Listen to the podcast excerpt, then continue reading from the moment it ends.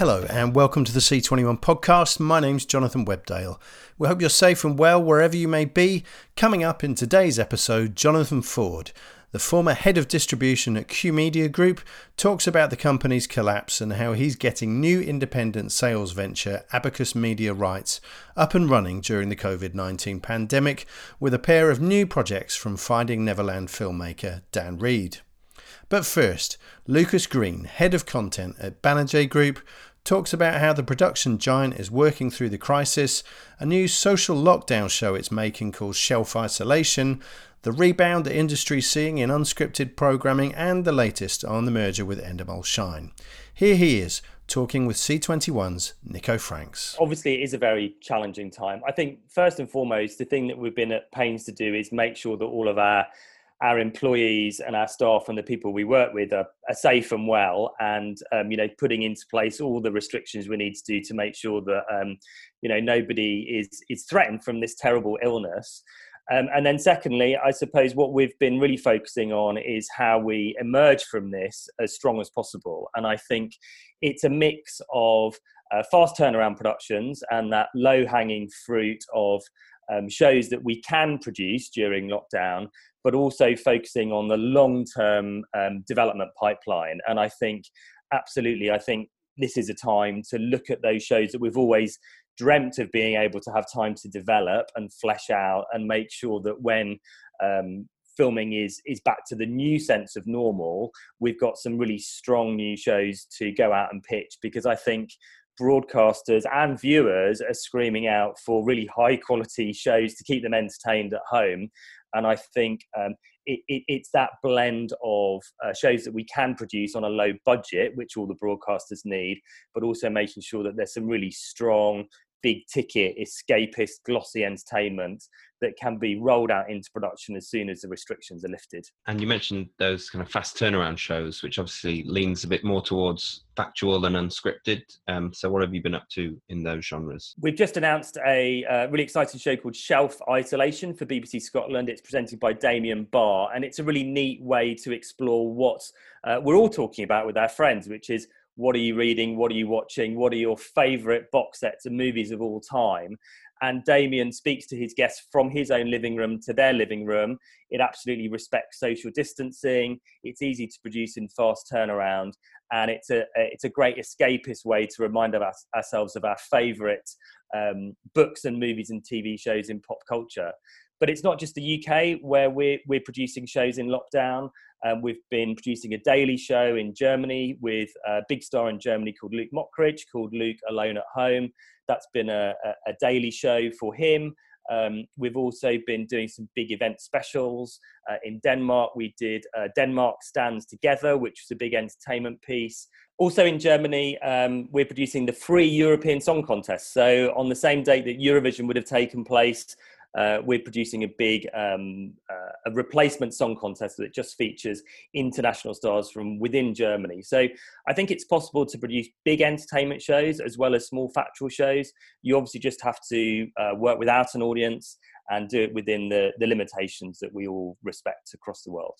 And we're seeing a new kind of aesthetic um, quickly appearing and, and getting used to to it on our TVs of seeing inside um, celebrities' living rooms and seeing seeing people being interviewed. You know, like we're doing it now over Zoom. Um, and there's still a, a, bit of a novelty to that. But how long do you give it until audiences start to get a bit fatigued with that way of, of watching TV? I think audiences will, will fatigue of badly produced programming. I think uh, there obviously is a certain amount of content to be filled in those gaps that, that broadcasters need. But I think yes, of course, viewers want escapism and they don't want to be reminded of the fact that they're stuck indoors. So I think it's a careful balance to find shows which take them away from that world. I think it's no coincidence that you've seen subscriptions go through the roof on Netflix and Disney Plus. And I don't think that any of the shows that people are watching on Netflix are about self isolation or, or coronavirus type content. I think people are looking for glossy, well produced, high end programming. I think there's a there's enough of the reality in current affairs and news, and I think people obviously are looking for shows which remind them of normality. And I think we have to be careful of pitching too many shows which are all filmed in lockdown and using Zoom and video conferencing. I think you're right. There's only so many shows that can be filmed in lockdown about coronavirus that it needs to be a good balance. Do you think we're going to see a potential new era of, of formats coming out of this? I'm not sure that formats will reflect the crisis. I think that the ways that we produce and production methods will definitely change. And I think the fact we've all been able to reduce our carbon footprint and travel less, and there's not uh, an automatic expectation that a you know a beach reality show has to be filmed on the other side of the world. So I think that we'll all find we'll be forced to find ways to streamline our productions with new budgets in the future. I think that shows which are based on being indoors, I think will feel quite dated quite quickly.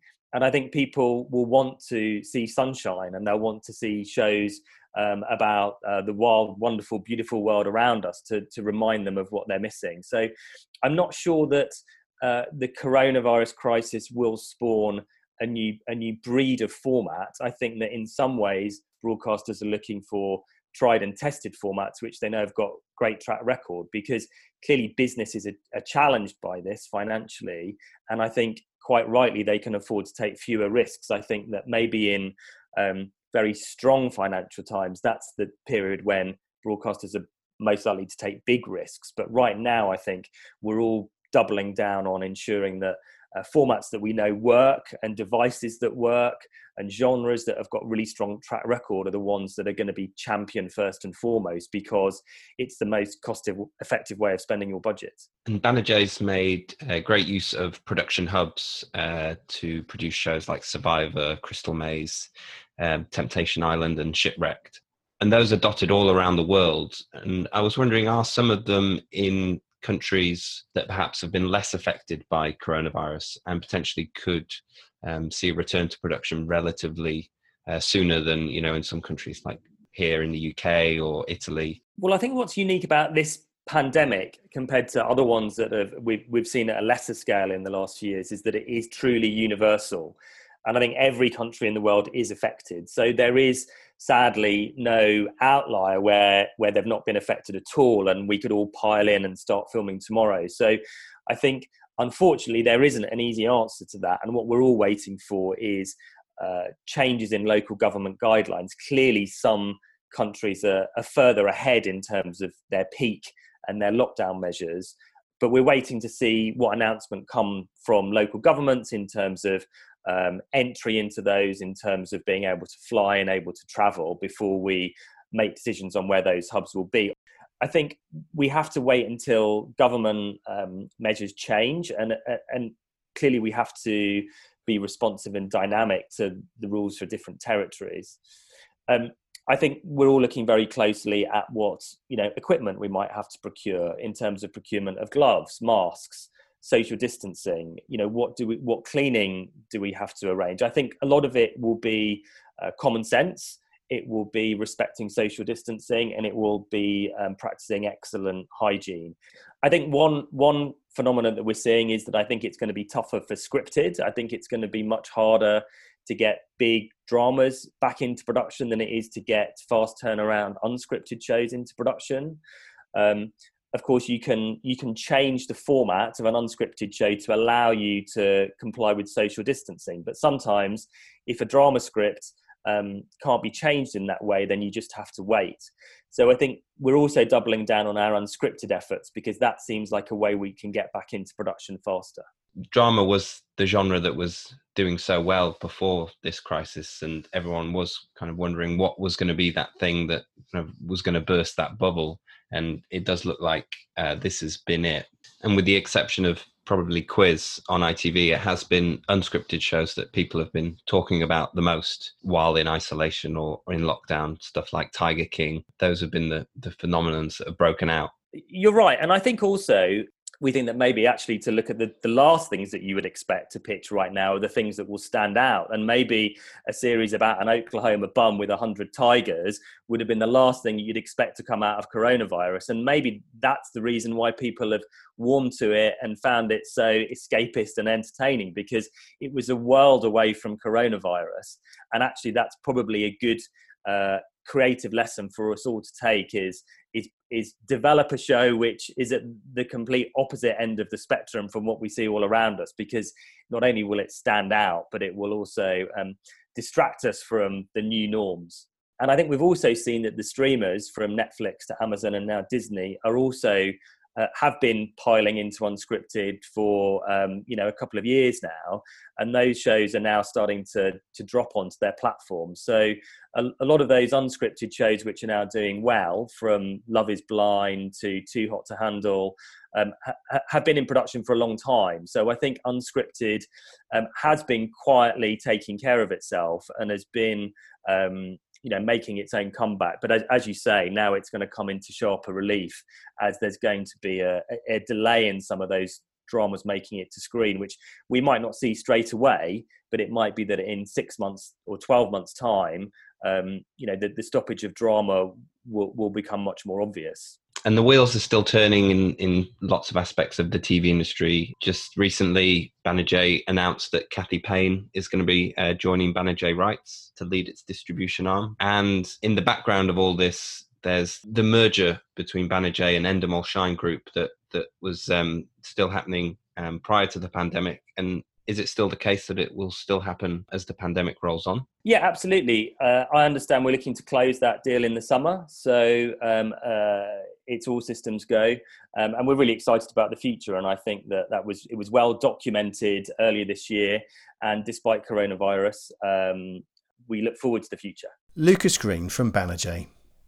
Canada's Q Media Group arrived on the scene three years ago, listed on the Toronto Stock Exchange with offices there in New York, Los Angeles, and London. Set up by Blue Ice Group co founder Steven Silver and Alliance Atlantis alumnus Peter Sussman, it landed with a splash, announcing a string of acquisitions, including Content Media Corp, Frantic Films, and Jigsaw Films. Then earlier this year, almost as quickly, the company began to unravel. As the firm's finance director was forced out, the administrators were called in, and those that had sold businesses to Q sought to salvage them. The process is still ongoing, but Content Media Corp was among Q's biggest assets, forming the basis of its sales arm Q Media Distribution, and head of both was Jonathan Ford. Seeing the writing on the wall and keen to strike out in a new direction anyway, Ford left the business in February before its collapse and resurfaced earlier this month with new company Abacus Media Rights, backed by London based financier Amcomri Media Group. He spoke with Clive Whittingham about the experience and of launching a new company during COVID 19 lockdown. Was it always the plan to go it alone now or eventually, or did the Q situation drive that decision? It, it would probably been about the right time anyway. Uh, obviously, the circumstances of what happened with the, the group issues at Q uh, certainly firmed up that that decision route, shall we say? Yeah. Had you had you seen that? Because um, the Q problems had, had basically sort of come to light publicly maybe four months before it all fell apart in February. Had you seen that coming down the track and been able to plan? I mean, what was it? What was it like on the on the inside of that?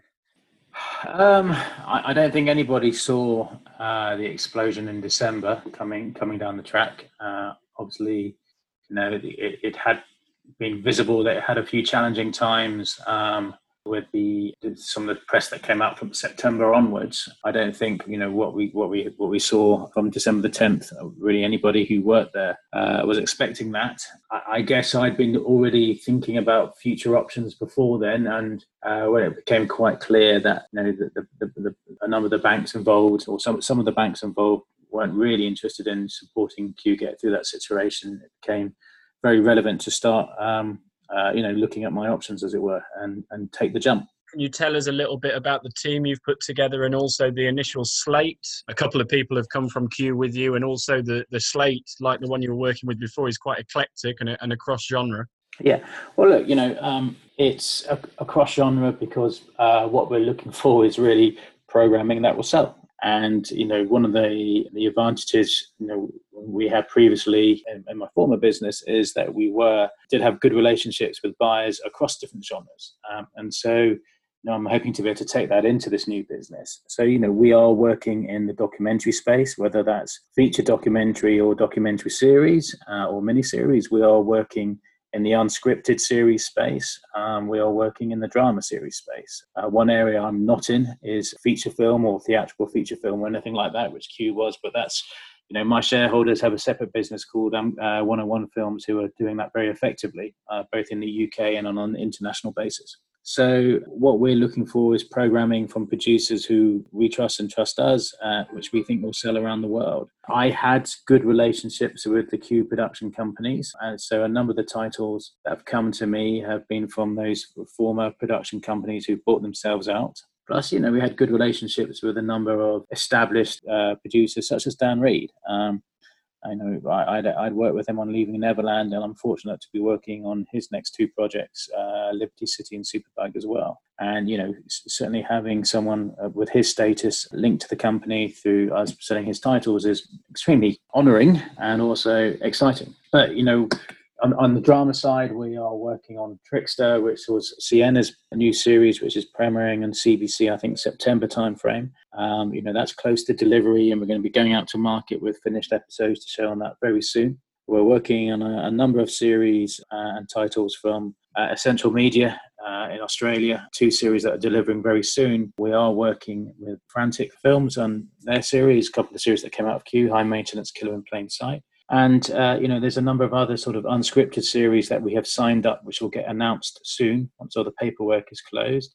And then, you know, we're working on a, a number of feature documentaries, which uh, excites as well. The, the, Fine Point guys from Northern Ireland, who again new from the Q time, taking on four of their films. We're working on a, um, a few other films, which I can't quite announce yet. But then there's a great film called People You May Know, uh, which is very relevant with the US elections coming up, uh, investigating Cambridge Analytica and you know, going beyond some of the initial stories we all heard about on Facebook uh, and the involvement in Brexit, but going beyond that to how else Cambridge Analytica and those data systems have been influencing uh, and being used by various bodies around the world, particularly some of the right wing religious movements in the US. So, an interesting slate, or what we see as being either very relevant titles for the current market, titles that we can see a demand for, and actually which we feel attached to ourselves and interested to sell. Yeah, the uh, the Cambridge Analytica project sounds right up my street, and uh, the the two Dan Reed projects that you mentioned. Can you just give us a, a, bit of an outline of those two that are coming down the pipe? Because obviously he always well, makes waves when he's putting projects out. So the first Superbug is a production for BBC and HBO. So uh, HBO uh, have North America, BBC have the UK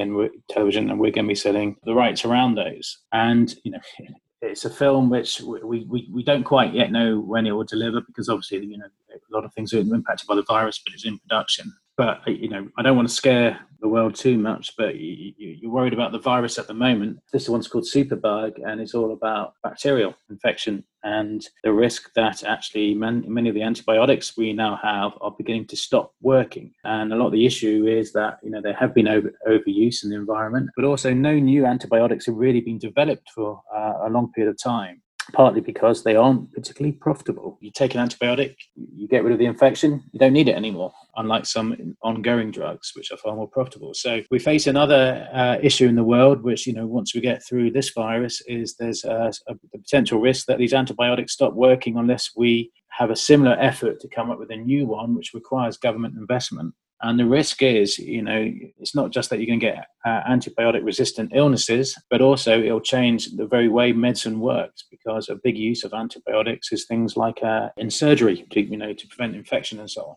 on. Um, so that's one film, and the other one is uh, is, is, Liberty City, which is uh, a project for Channel Four, which is uh, an exciting one. Really looking into sort of uh, one particular FBI sting that happened in the US as, as part of a, a, bigger story around reaction to 9/11 um, and how the sort of law authorities reacted to 9/11 around sort of individual groups of people out there and obviously the anniversary of 9-11 is coming up in 2021 so uh, you know a relevant documentary for that period. So we're excited to be doing that a us story commissioned by channel 4 but we are fortunate to be sending uh, north american rights on that as well which is very exciting.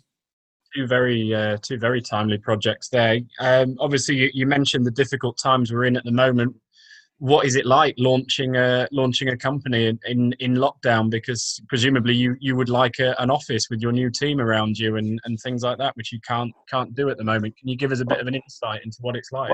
Well, it's, it's it saves uh, saves on the uh, on the on the rent the rental fees for that office, uh, so that doesn't impact the cash flow that way.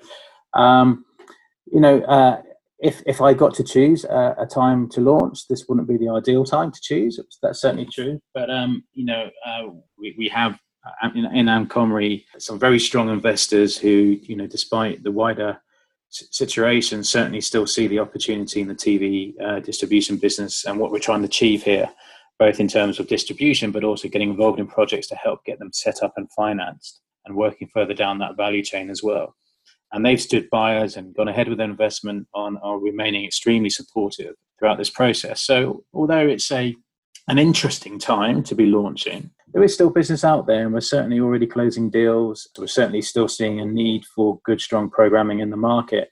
There is a, there is a flux because particularly the channels reliant on advertising are seeing budget issues and budget cuts, but at the same time, there's still a need for programming, particularly with things delayed. So, uh, you know, it's an uncertain time uh, for the market, but I still think there's definitely opportunities if you've got good, strong programming. And we're going to need things when we come out this place. You know, the, the issue is going to be that it's not so much what what people need now; it's what they're going to need in a few months' time when everything that was meant to deliver in a few months' time, but is delayed and hasn't made it into post, is going to deliver. So you know, making sure there's a slate of programming to sell there. There's a slate of programming that can be made during the virus or be ready to go ahead as soon as lockdowns start to ease. And also understanding what type of programming people may want. It's it's been a difficult, mentally difficult time for population as a whole in whatever country you're in. Um, I think there's going to be certainly a, a desire, uh, as well as you know, truthful stories, but also to have uplifting programming post this lockdown, and that's something we should all be considering as well. So, you know,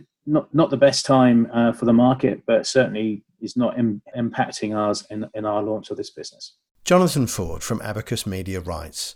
That's all for this episode. Remember, if you'd like to share your story of coping with COVID 19 with the international TV industry, email us using the address press at c21media.net. There'll be more from the podcast tomorrow, but in the meantime, stay safe and stay up to date with all the latest developments by following C21 online on mobile and social media. Thanks for listening.